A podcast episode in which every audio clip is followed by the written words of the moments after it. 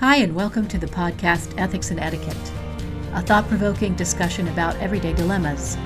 I'm your host, Marna Ashburn, here with wife, mother, and attorney Kelly Halligan Zimmerman. Hi, Marna. Hi, Mike. Hi, hi, Kelly. And Mike Derrick, a retired Army officer and combat vet. Hey, good morning, Marna. Good morning, Kelly. Morning to you too, Mike. Our goal here is to offer you insights and perspectives on sticky situations that will help you scrutinize your choices and exercise your own ethical muscles. The subject of today's show is mind your own business or step in. Where do we draw the line and when should we act? Let's start with the first ethical dilemma. This really happened uh, to me a couple of years ago in our neighborhood. Our next door neighbors decided that their summer child care plan for their four young children would be to leave them at the house alone all day. The children ranged in age from five or six to age 11 or so, and two of them were special needs kids. There was also a pool in the backyard, but the children were instructed to stay inside all day. They each had a television in their room to keep them occupied. And the mother came home at lunch to check on them. The father was gone a lot because he was in the military, but he was in the household. So, as a neighbor, do you step in or do you just leave the situation alone? And I'm going to start with Mike, who is the father himself of four children. Oh, thanks, Marna. You know, I think this one is uh, pretty cut and dried in my mind. This is parental malpractice. Um, it it's parental malpractice on a couple different counts. Number one, the oldest kid is 11.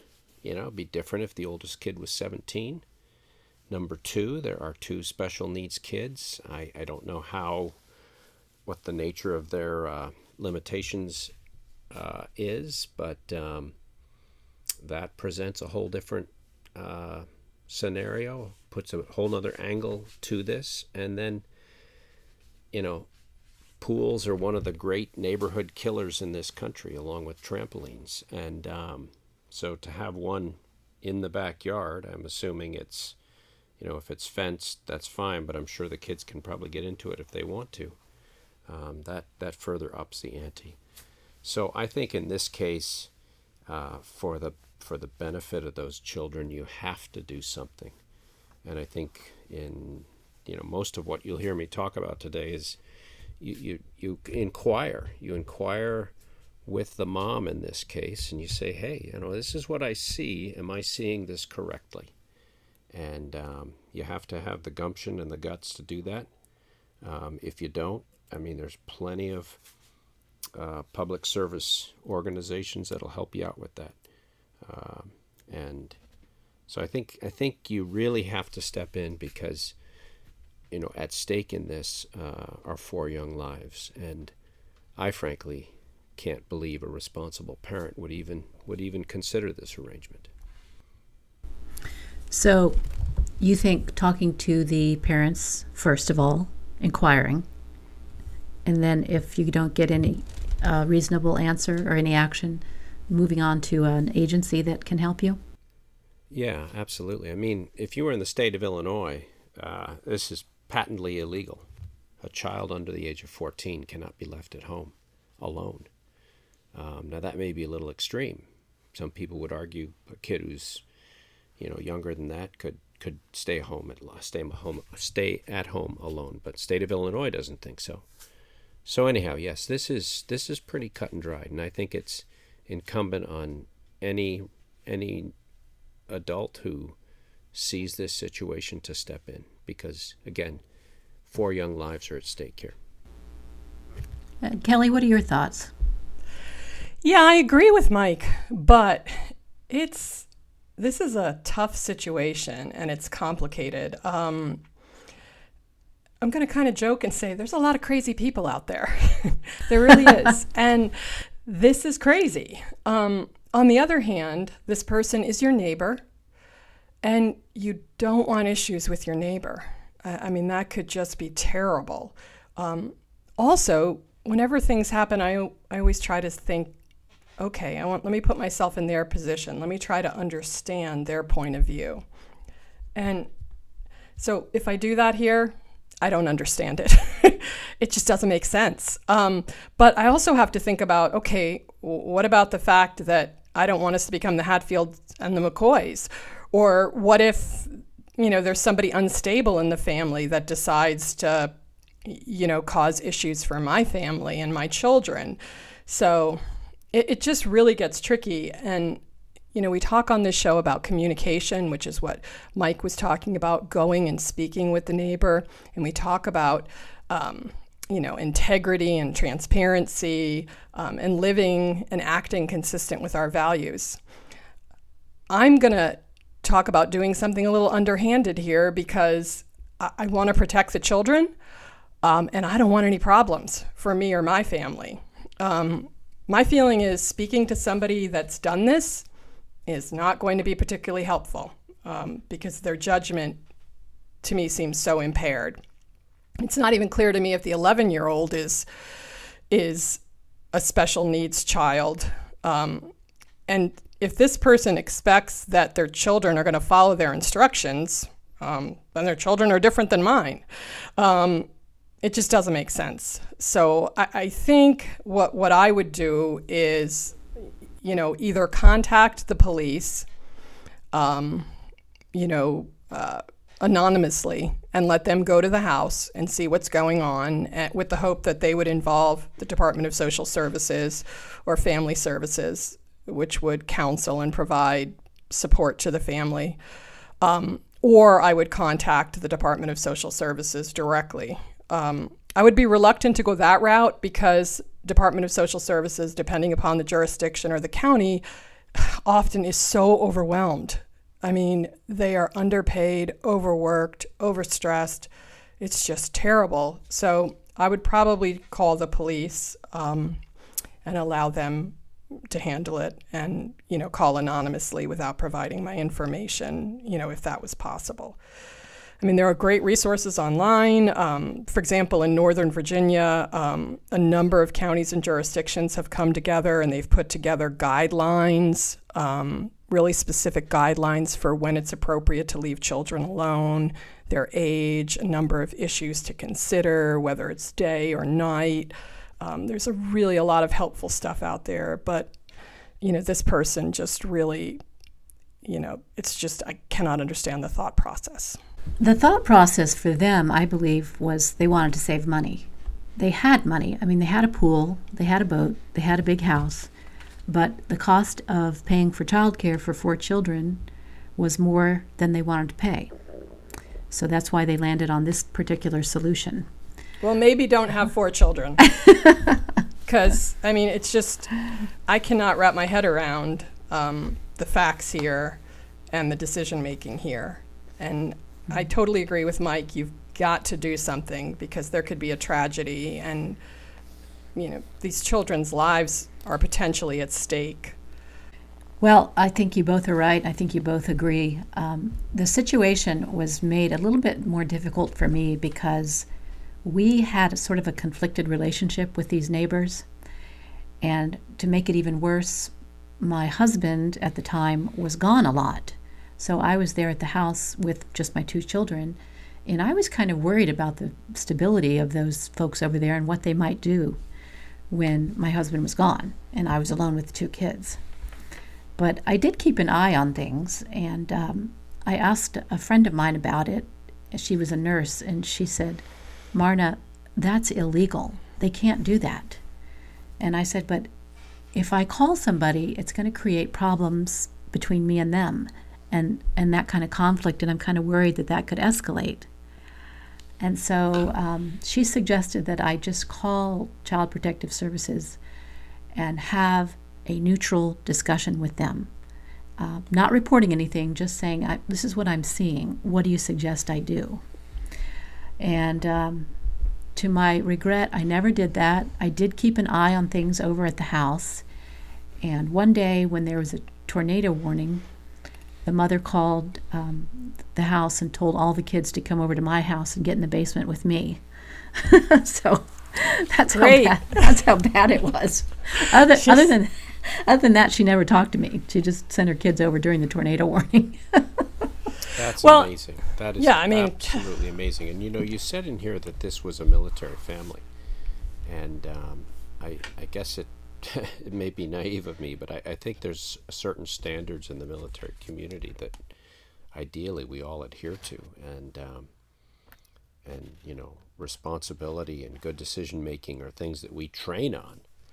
And so to see this example in parenting um, is is unbelievable. So.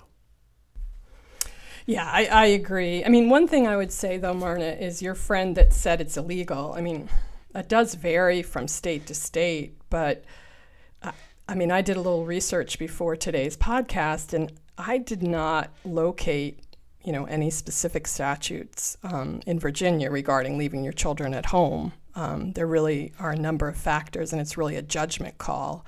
Um, at least that's what I I saw. Now, if you talk about leaving a child unattended in a car, um, you know, there are some laws in certain states um, in that regard. You know, about 19 or 20 states have laws with regard to leaving children, usually under a certain age, unattended in a car because there have been so many deaths.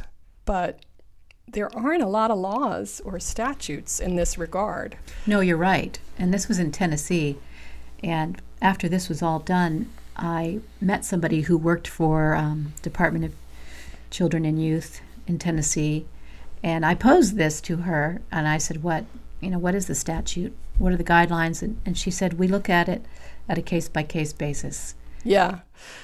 And I have a funny story. I mean, it's tough being a parent. So uh, I, I had something happen to me, um, you know, which I used my judgment and it all worked out fine. But um, I had had my third child, and my husband was away on a business trip. Uh, my oldest was 10, um, and our daughter, our middle child, was six. And um, our youngest had just, you know, he was like seven or eight weeks old. And I needed to run to the Rite Aid to get medication for the baby.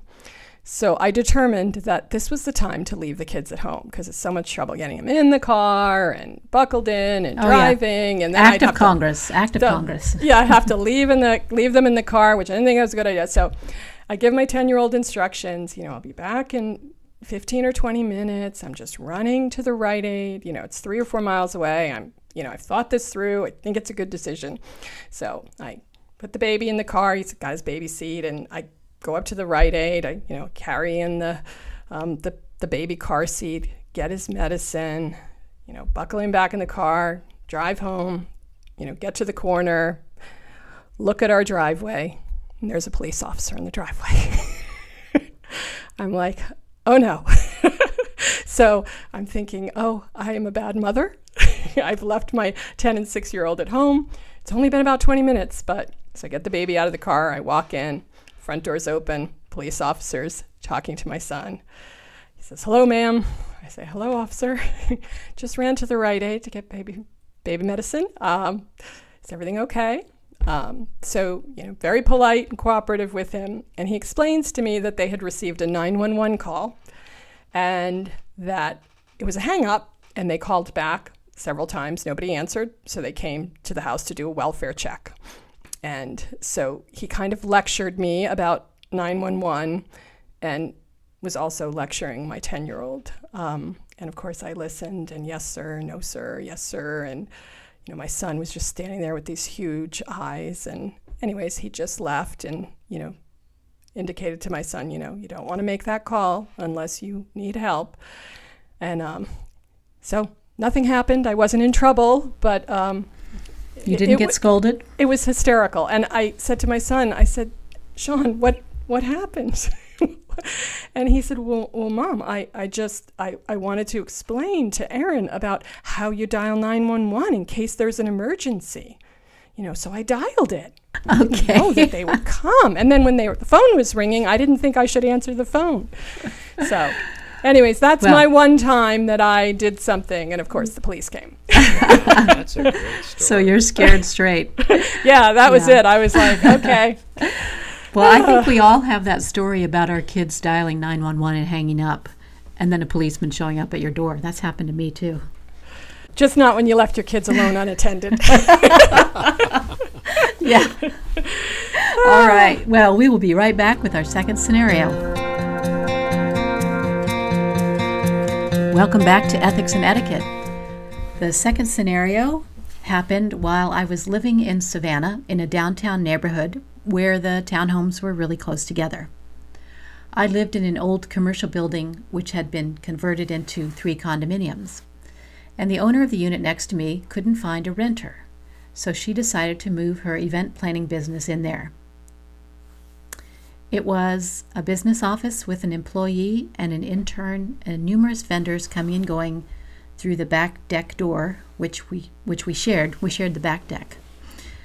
The owner actually lived somewhere else, so she wasn't running this out of her spare bedroom.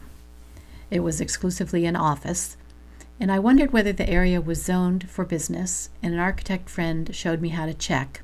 It turns out the dwelling was zoned residential, not business, so she was in violation of the zoning law. What would you do? Kelly, let's start with you, the lawyer. Uh, this is another tough one because it's a neighbor situation, and you want to have a good relationship with those neighbors, and you don't want any issues. Um, I would talk with her.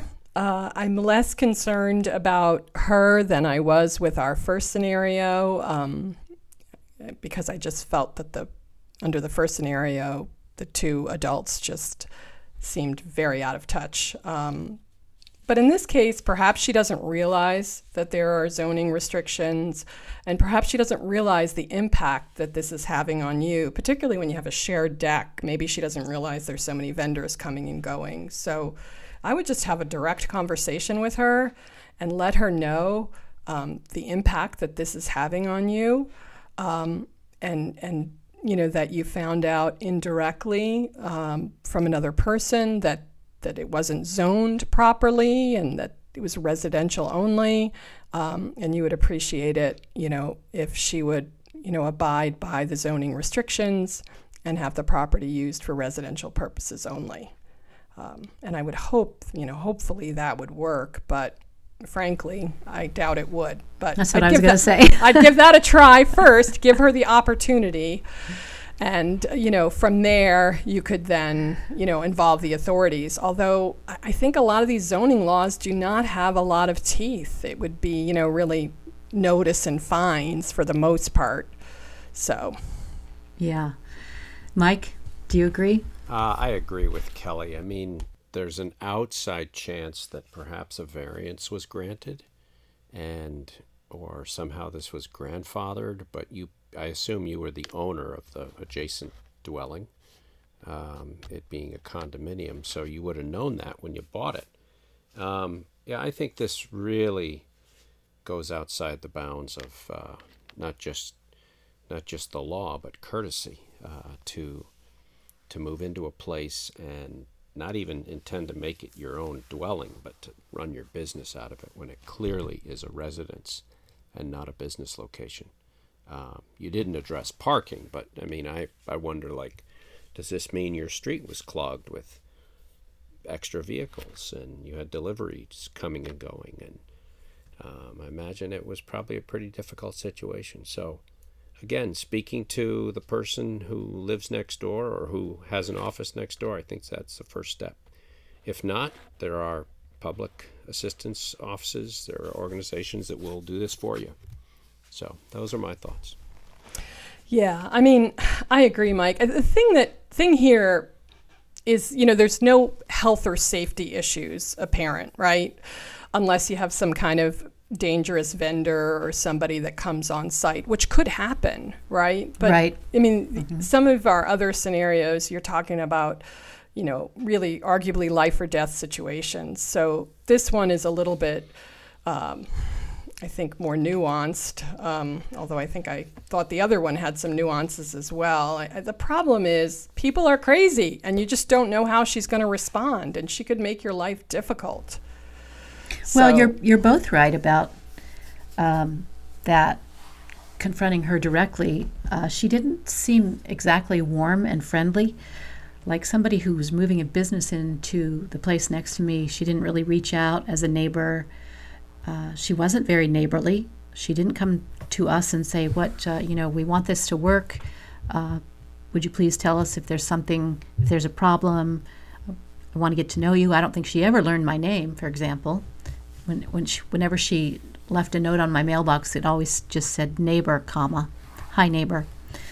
Um, so I just what I decided to do was call the local zoning office and just I thought I was having an informational interview with them, and they said, um, "Well, it is possible to have a an office in that particular residence, but you have to apply for it and you have to get a waiver, and I don't have any waiver on file for that." So I was like, "Okay, well, thank you." Um, but what I didn't realize was they they were going to send somebody from the office to that address, which they did, and discovered that it was being solely used as an office. They asked to see the business permit, and of course they had no business permit because those are specific to um, addresses. You to have a legitimate business permit, you have to have an address that's zoned for business, and they didn't. So they got fined for that, and they had to go to a hearing and apply for a waiver. And um, needless to say, she wasn't too happy with me. and she was kind of crazy. She was kind of a whack job. Uh, but she did what the city said and um, got the waiver, did the hearing. But after that, I got all kinds of really wacko letters on Yeah. my taped to my door from her and all passive aggressive stuff um, on the patio and stuff. Yeah, it's just sometimes you wonder if it's worth it. It was I mean, scary. That, I mean, that's the thing. I, I mean, I can tell you just from practicing law. First of all, there's so many good people out there that do so many wonderful things, but you know, similarly, there's so many crazy people, and often it's not the people you'd think. Like you can't, you definitely can't judge a book by its cover.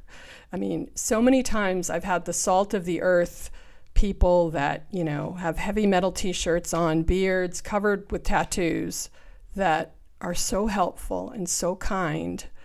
Um, you know meanwhile i'm sort of making a judgment and you've got the guy in the lexus you know that looks like a million bucks who's got a gun on him and if somebody cuts him off he's hanging his gun out the window threatening them. Oh, geez. you know i've i've had that happen with clients. I mean it's just it's a scary world. You have to be very careful. Um, you know i had an incident once when i was very young and i was first practicing law and there was a woman who i later found out was mentally ill. Everybody knew it in the town and social services was in and out and she was walking across a highway with three little kids. She wasn't holding their hands. They were all about 10, 12 feet apart. And I stopped my car and I sort of stepped out of the door and I put my hands up like, like what are you doing? Um, and that was kind of my first lesson. I hadn't handled a lot of cases and you know, hadn't dealt with a lot of people that weren't stable. She stood in front of my car, pounded her fist on my car, screamed at me for like five minutes. Um, the kids are wandering all over the highway. I, you know, Wow. and what a thought- scary scene. yeah, and I thought, wow, I've put the kids more at risk, you know. And and you know, I get in my car, I'm just sitting there waiting for her. Eventually, she moved, and then as I was in court more in my local county, she would be in and out. Her husband, the father of the children, was in court a lot for drunken public. Just really difficult situation. So Yeah. Well, you never know when you when you step in on some of these things. It, it for a couple months there, I was in a really uncomfortable situation with my neighbor till I moved. But uh, I, you know, I I stepped in. Yeah, With I some just, regrets. Um, so I, I hear what both of you are saying, but I, I'd also uh, I'd just like to make the point that you know a, a civil and functioning um, society kind of depends on certain standards of behavior being expected and in some cases being if not enforced at least having people be reminded of them. And um, you know I, I know that's easy for me to say. It's very hard to put into practice.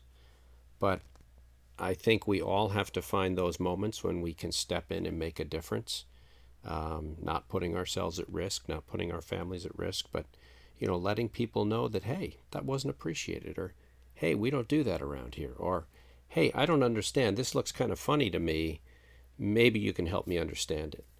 And um, I think, I think if we all stop doing that at the same time, our otherwise functional neighborhoods and towns, they lose a lot. So I just throw that out there. Yeah, I mean, I agree, Mike. I think, eh, you know, it's hard because of the way a lot of people are, or a number of people are in society. It's particularly hard for a woman. Um, you just don't feel safe. Exactly. Yeah, I, I'll, I'll grant you that. Um, and that, that is a, that is a distinct difference. And you know, I come from a background where, you know, when you live a you live a life that brings with it a whole lot of threat, and then, you know, maybe I'm just looking for more risk in my life. I don't know. Uh, having having lived that for a very long time, but. Uh, I will call you to be the enforcer. Yeah, well, I don't know. I don't know. It, it's it's funny. I, I it sort of goes against my nature. I don't like to get into other people's business. But I tell you, when I see something that's not quite right and and I feel I can do something about it in a positive way, um, you know, I, I, just I feel personally uh, responsible to try to at least attempt, and uh, so. Okay, well, I, I do hear the woman thing. That that's uh, you know that's right. definitely it a, does put you in a vulnerable position. Well, let's test out your okay. um, your conviction here with the next scenario. Oh, I knew you were uh, going to do that. Also oh. involving my back deck in Savannah, uh, which overlooked the front door of my next door neighbor. And my next door neighbor was um, a friend of mine, a young single woman. And I knew that she was gone for the weekend, and I knew her boyfriend was staying in her apartment for the weekend. He was he lived out of town. So I was sitting on my back deck late at night with a friend drinking wine and at midnight, we see the boyfriend arrive home with another woman. And they go in the apartment.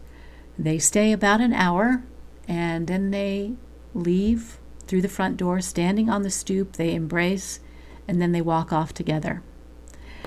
And my friend and I both looked at each other, and my friend said, That doesn't look good. And I said, I know. I wonder if I should tell my neighbor. Uh, I was all about telling her that night, and the next day I thought maybe I should just mind my own business. What do you think, Mike? Well, I knew you were going to give me this one. Um, this is tough. This is really, really tough. And, and, you know, there's some things here which maybe you can shed some light on for us. You know, how well did you know her? Uh, did you know the boyfriend? Um, did you have a sense of the strength of their relationship? Um, I would just say to start, number one, you need to be certain what you saw was what it sort of looked like. And you know, was this was this him carrying on with another woman while his girlfriend was out of town in her house, no less? Um, so right. if, if you're certain about that and you have some evidence, and your friendship with this gal was strong, and you know there was some some real uh, investment between the two of you in in your own relationship as neighbors you know i i would fully understand at that point um, you know at least inquiring and maybe saying hey how how are things with your boyfriend you know i know he was here last weekend you know you weren't here are things okay and uh, you know gain some information kind of go at it tangentially um, that would be my approach. And then, then at some point, you're going to have to make the tough call. So um, kind of soft, soft shoe your way into it. Yeah, um, because you know, I, I, I think it. I know it would be different if there was a marriage here involved. You know, a marriage is a legal contract, and you know, boyfriend girlfriend less so. So you, you know, it, I, I think there's more information that needs to be gathered, and and if everything keeps pointing towards, hey, uh, my neighbor, my friend is clearly being taken advantage of here, then I would I would think you would want to act at that point. Kelly, what do you think? First of all, who knew that Savannah was so excited? I know. I got to get down there because it's a happening place. it is a happening place. It is. So many Um, people. yeah. Um, so, like, maybe it's his sister or his cousin, you know? You, you don't know. Um, it's possible. Um, uh, you know, I'm, I'm kidding, but I mean, are you ready to lose that friendship? Because she is going to take his side. She's Yeah. been with him six years. Yeah. He's probably been running around on her the whole time. I'm assuming she's not stupid. So, you know, if you're ready to lose the friendship, you know, go ahead and tell her. Um, I mean, six years is a long time. Uh, if they're not married, then, you know, that may be a reflection on the relationship. I, again, I'm getting back to sort of what I was talking about on the first scenario, which is um, trying to protect yourself and your friendship um, by acting um, in an underhanded way. Uh, again, I'm kidding, but I don't think I don't think you can go to her because you're gonna lose that friendship. You may be living next door to somebody who's then hostile towards you, and the boyfriend is going to be super hostile towards you because he's probably not going anywhere. So if it really bothered me, I might leave her a note or something, you know, anonymous where I just, you know, kind of described what I saw and you know, want you know, let her know wanted to bring it to her attention, you know, for her consideration or you know, investigation, should she, you know, deem appropriate or something like that. So Mike suggests um, subtle inquiry. You suggest maybe an anonymous note, or just leaving it alone if you care about the friendship. Yeah, because I, I think she's got to know, right? And I don't think the friendship would survive your going to her. And I think she's going to take its side. At least that's been my experience with these kinds Yeah. of things. Yeah, that that was my thought is that she's going to kill the messenger. That's why the next day I was all about I'm just going to mind my own business. Yeah, and I mean, I feel bad talking about handling things indirectly or jokingly in an underhanded way, but sometimes I think that's the best way to help someone while at the same time protecting yourself, right? Especially when it's a neighbor, when they're sitting right there next to you. Right. Well, let me tell you what happened. Um, you know, we were pretty good friends, um, not super close, but pretty good. And I ran into her when she got home, and we were sitting on my front stoop, and um, and she did mention that she and her boyfriend had broken up. So at that point, I said, "Well, did he mention anything about what he did Saturday night?" And she said, "Uh, I think he was out with some friends." And I said, Well, let me tell you what I saw. And I described the scenario I just described to you. And she, uh, she kind of sat there for a while. And she goes, Thank you for telling me. And, uh, and then we just left it. And things were fine after that. But my thought was, you know, we women got to stick together. let me tell you what I saw. you can do with it what you want. Yeah, but would you have done that if she hadn't broken up with him? That's a tough question. Um, I think I might have. I think I might have. But I would have, as you know, as you, you both kind of suggest, soft shoe. Like, th- let me just tell you what I saw. Maybe there is some explanation. Maybe she can find out. But not jumping to any conclusions. This is what I saw. Yeah, I don't. I think in most situations that is going to be a pretty good start point to solve these things, and um, you know, just going in and developing the situation again. Don't don't jump to don't jump to a a brash conclusion up front and start making accusations, but gather information, see what's going on. That's really good advice. Yeah. So speaking of brass situations, brash situations, uh, this also happened in Savannah. You're right, Kelly. It's a crazy town. Uh, I read this in the newspaper. I didn't actually witness this firsthand. Um, but for our purposes, we'll use second person pronoun. You see two men carrying an unconscious woman in a downtown area with lots of nightlife, bars, nightclubs, restaurants, etc. Do you do anything? Do you step in directly? Kelly? You bet I do. Uh, I call the police immediately. Um, I make it very clear, you know, 911, I make it very clear um, this woman is in grave danger, or it appears that way. Um, and then I keep my eyes on her. I mean, as best I can. Uh, you know, I follow them if I can. I don't want to put myself in danger, but if they get her in a car and start moving, uh, I, don't know. It's, it's really all over. Bad, yeah, it's bad situation. So if I can do that, if I can enlist other people to help me, if I'm in a car and they start trying to take off, maybe I hit them. I know this sounds crazy, but I think these are like sort of game time decisions. But I've got to do something to keep them from relocating her. I mean, it could be totally innocent. Uh, she could be their friend. She could be passed out. They could just be taking her home.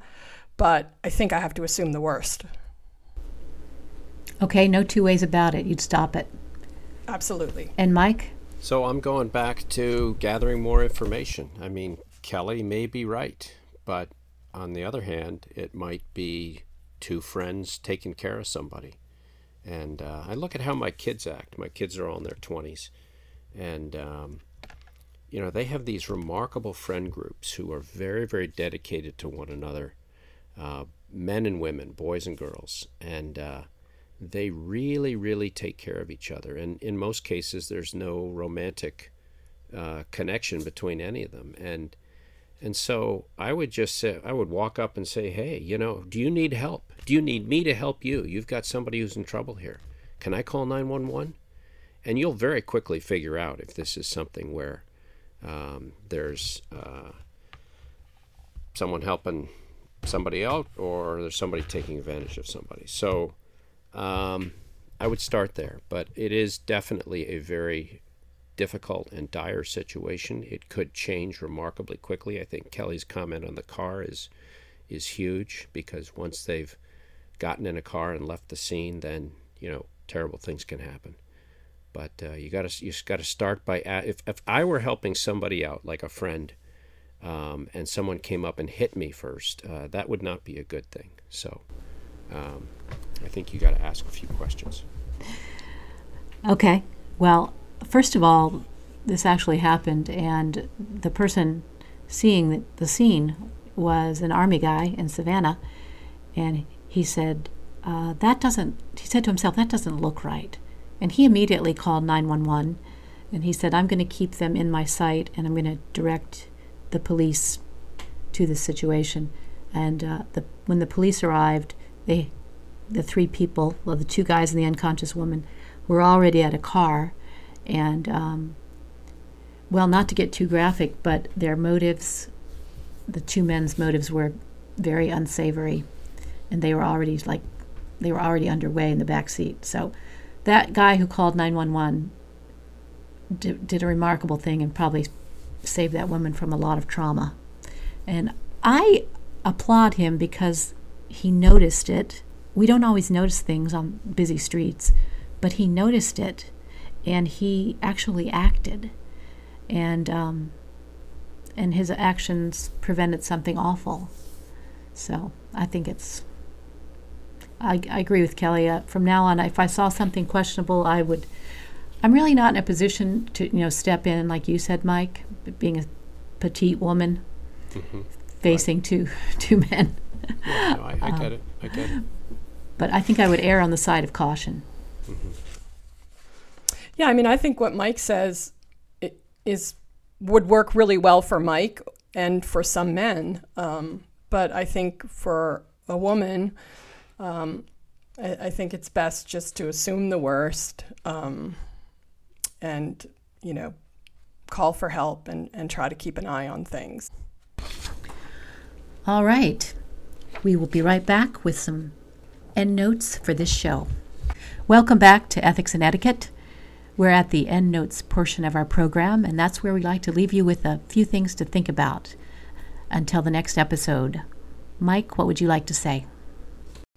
You know, um, all four of these episodes bring to mind for me uh, a, close friend, and he's a police officer. He serves in Denver.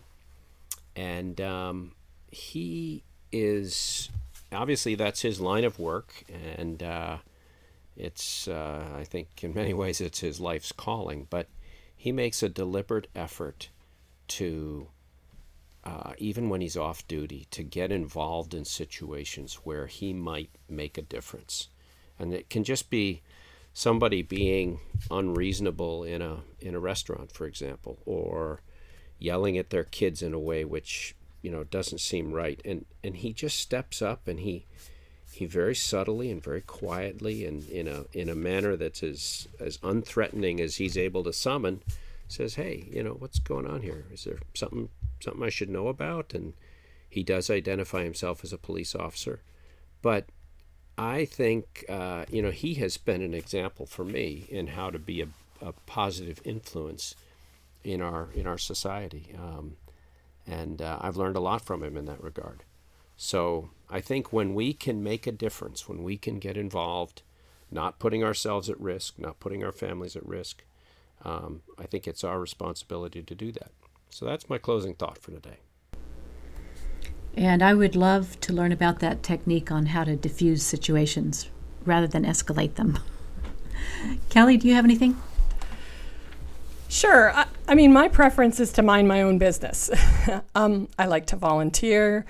Um, I like to support clients and help people um, when they ask for help. But my preference is just to mind my own business. On the other hand, your actions do define who you are, um, particularly when it comes to challenging or difficult circumstances. And for me, I think the the bar or the test is when another person's health or safety is at risk, um, particularly children. Um, you know, particularly the most vulnerable in our society. Um, however, when you step in, I think you need to be careful um, because your safety can become at risk um, if you upset somebody that's not entirely stable. So I think that these kinds of situations eh, need to be handled with care. I agree. And I'm going to leave it there. Like I said, all these scenarios happen to me, and uh, some of them I'm happy with the way I handled it. Some of them I have regrets and learned a few things. When I know better, I do better. That's all for this episode of Ethics and Etiquette. Thanks for listening, and remember if you want to support what we're doing, please share, subscribe, and leave a review on Apple Podcast or wherever you get your favorite podcast. And please visit our website, ethicsandetiquette.com, for show notes and resources. For Kelly Zimmerman and Mike Derrick, I'm Marna Ashburn, and this is Ethics and Etiquette, a thought provoking dialogue about everyday dilemmas. Please join us next week for an all new episode. See you then.